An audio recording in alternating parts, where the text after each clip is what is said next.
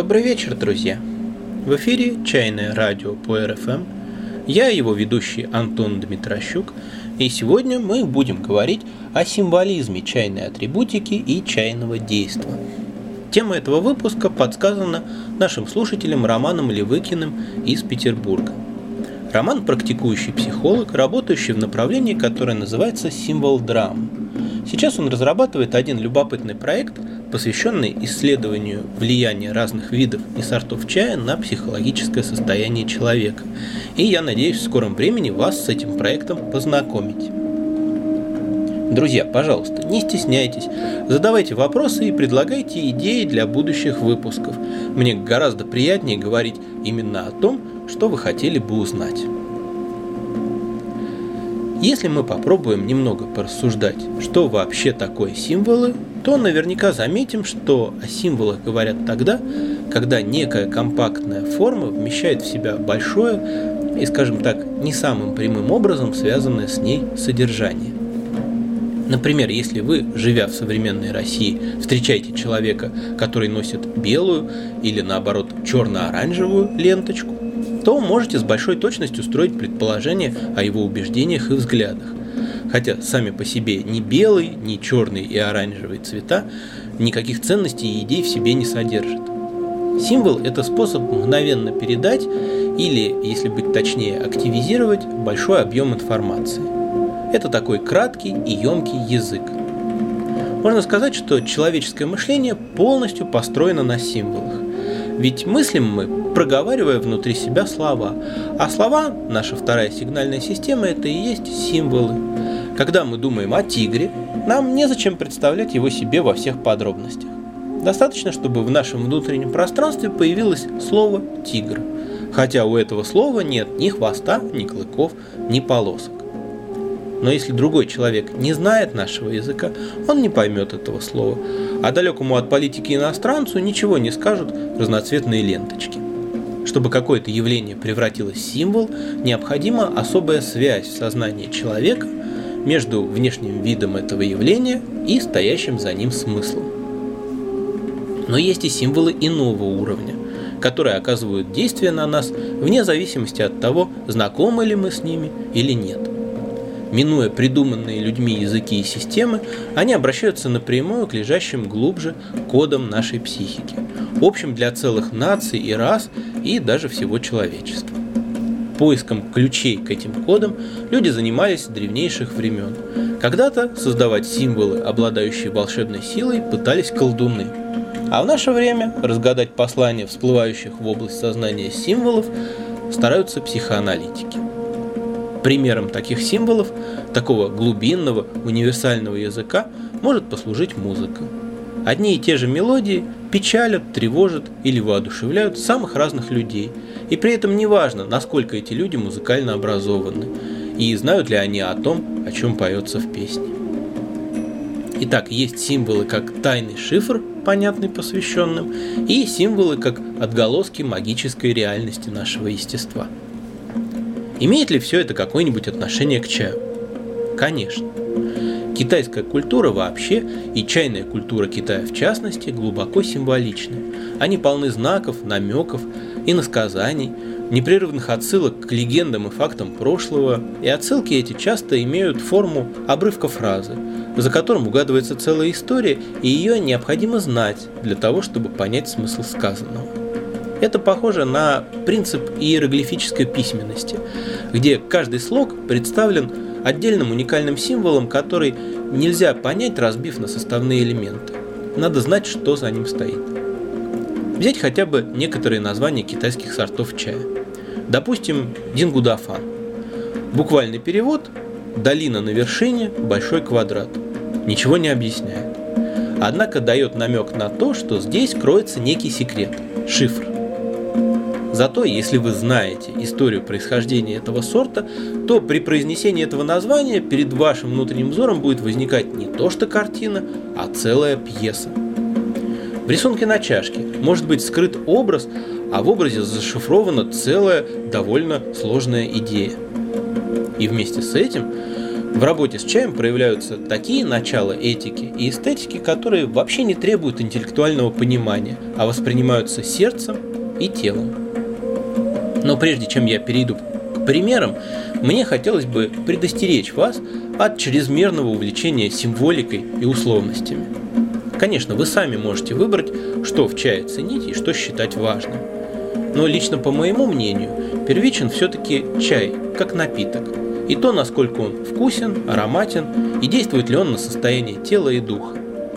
На этом, как на прочном фундаменте, вырастает великолепное здание культуры обращения с чаем, магии чайного действа, духа чая и так далее, достигающее поистине небесных высот. И не будь его, о чае не стоило бы столько говорить и думать. И грустно бывает видеть людей, закрывающих себе вход в этот устремленный ввысь храм приземленным и циничным отношением к чаю. Но без основы, без опоры, это здание превращается в воздушный замок, в мираж – когда все внимание мастера направлено на красоту движений или на их тайное значение, а чай при этом получается плохо, подлинное волшебство превращается в балаганные трюки. Мы можем усматривать весьма глубокий смысл, скажем, в форме чайной посуды. Но в абсолютном большинстве случаев форма будет обусловлена не им, а практической необходимостью. Китайской традиции чаепития очень немного сугубо декоративного. И хотя чаепитие по-китайски может быть очень разным, я все же рискну сказать, что основной целью остается приготовление чая, которым можно будет наслаждаться, который понравится и запомнится. И этому служит вся чайная утварь. И странно, когда чайный мастер на первое место ставит не это, а карнавальное шоу или мистический туман – более того, не всегда можно быть уверенным в том, что известный нам смысл, вкладываемый в предметы или действия во время чаепития, действительно является частью серьезной древней китайской традиции. Мне попадались люди, уверенные в том, что подсчет булек при вынимании стаканчика в Энсянбэ из чашки – это священный обряд, предписанный самим Луюем. Но подобные вещи зачастую являются легкомысленными легендами, рассчитанными на цепляющихся за формальности лаоваев европейцев, и выдуманными совсем недавно. И выдуманными, кстати сказать, не обязательно китайцами. Российские чайные мэтры 90-х и 2000-х тоже были довольно творческими личностями. Пожалуй, самый известный и самый очевидный символ, встречающий нас на чайном столике, это чайная пара, являющая собой единство инь и ян. Не нужно быть знатоком китайской философии, чтобы угадать в вертикальном символ мужского начала, а в округлом и полом женского. Это как раз универсальные общечеловеческие символы. Кстати, есть теория, согласно которой чайная пара западного образца чашка и блюдце, символизирует дисгармонию современного брака и объясняет ее причины. Чашка стоит на мужском символе, расплющив его в лепешку. Но это, конечно, шутка. Но в процессе гунфуча стаканчик Вэнсянбэй и чашка Чабэй не просто стоят рядом как равноправные партнеры. Они особым образом взаимодействуют друг с другом. Давайте посмотрим на это повнимательнее. Когда они соприкасаются, чашечка лежит на стаканчике, средоточие инь на средоточие ян. И эта картина, как две капли чая, похожа на 11-ю гексограмму книги перемен. Тай, расцвет. Одна из самых благоприятных гексограмм. Тьма движется вниз, а свет вверх, и они направлены друг к другу. Лучшего нельзя и представить. Однако расцвет не может длиться вечно. Это нестабильная ситуация. И как весна сменяется осенью, она рано или поздно сменится противоположной, 12-й гексограммой.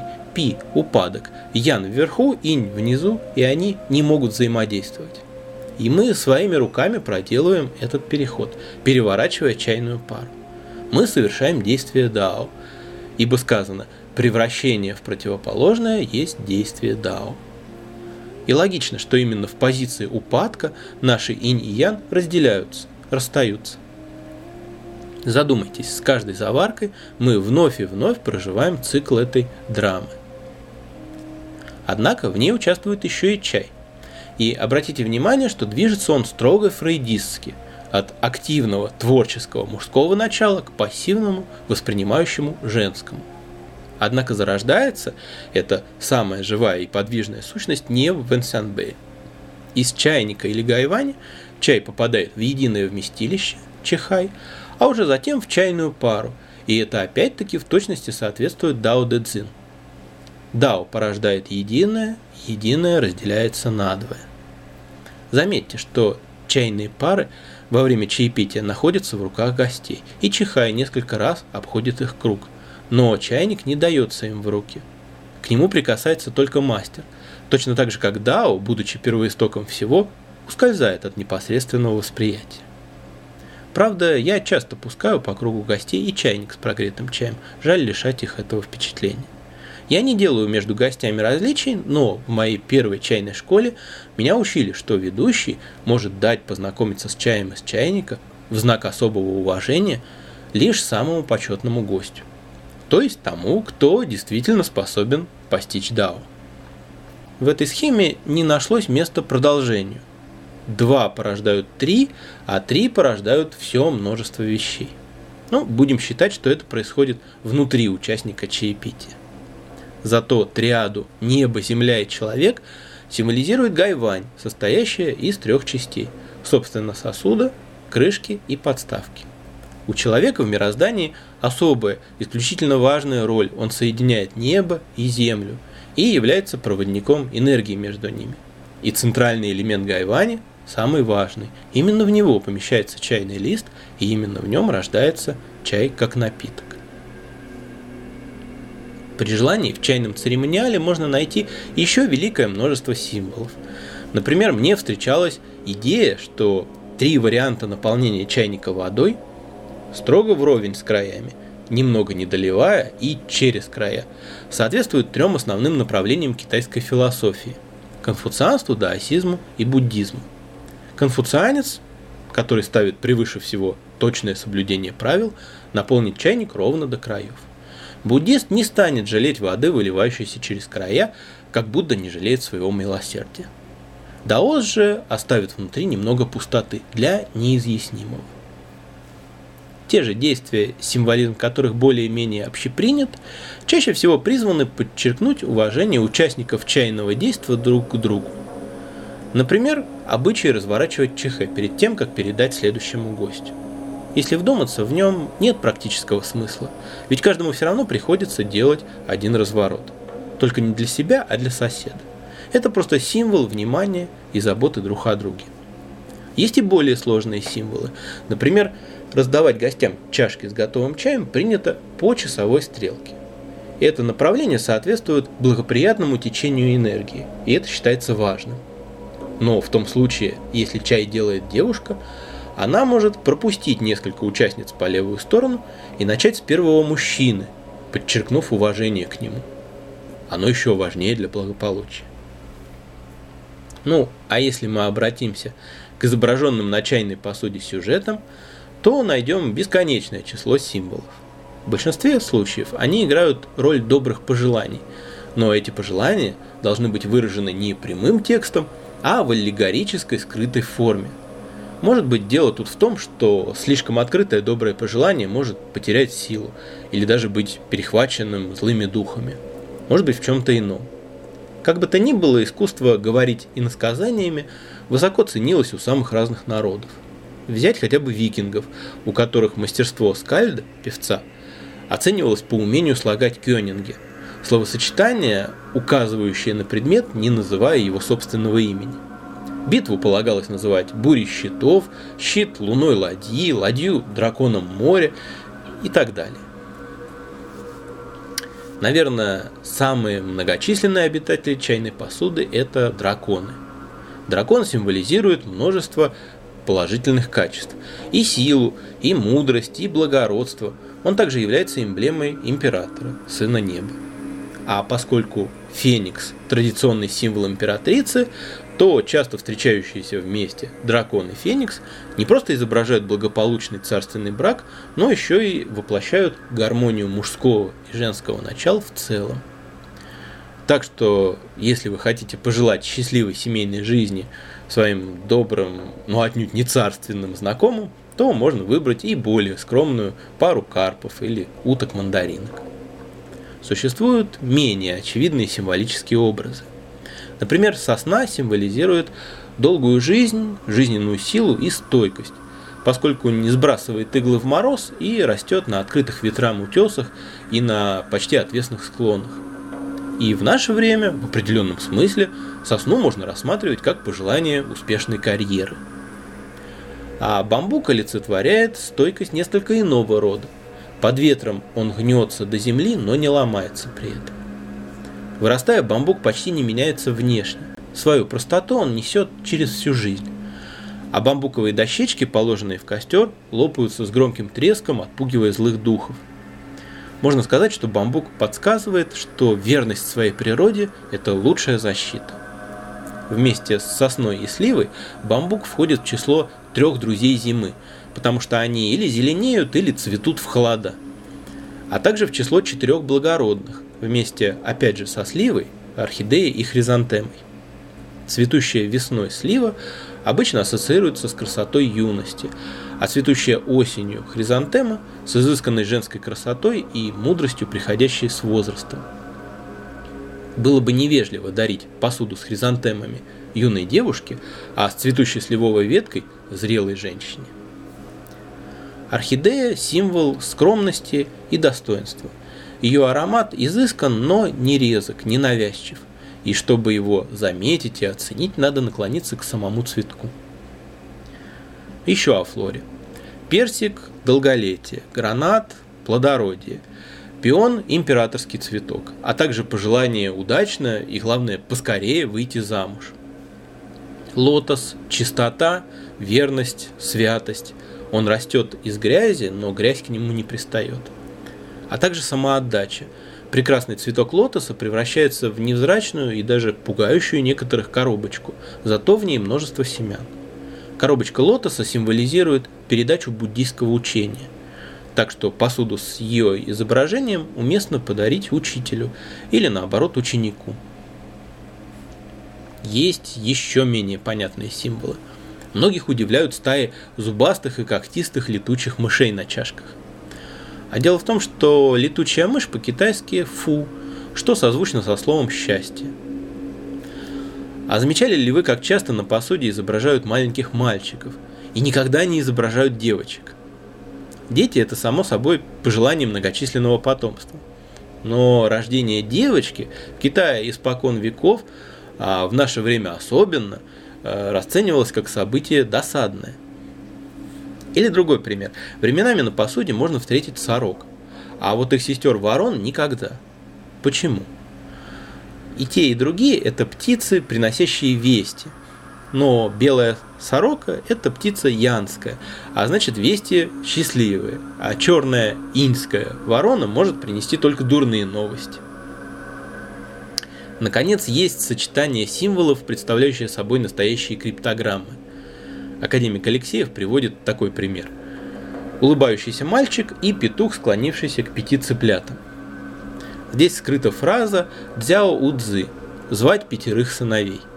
Но «дзяо» звать созвучно глаголу «учить», так что это на самом деле намек на одного исторического персонажа, у которого было пять сыновей, и все пятеро блестяще сдали экзамены на получение высокого ранга.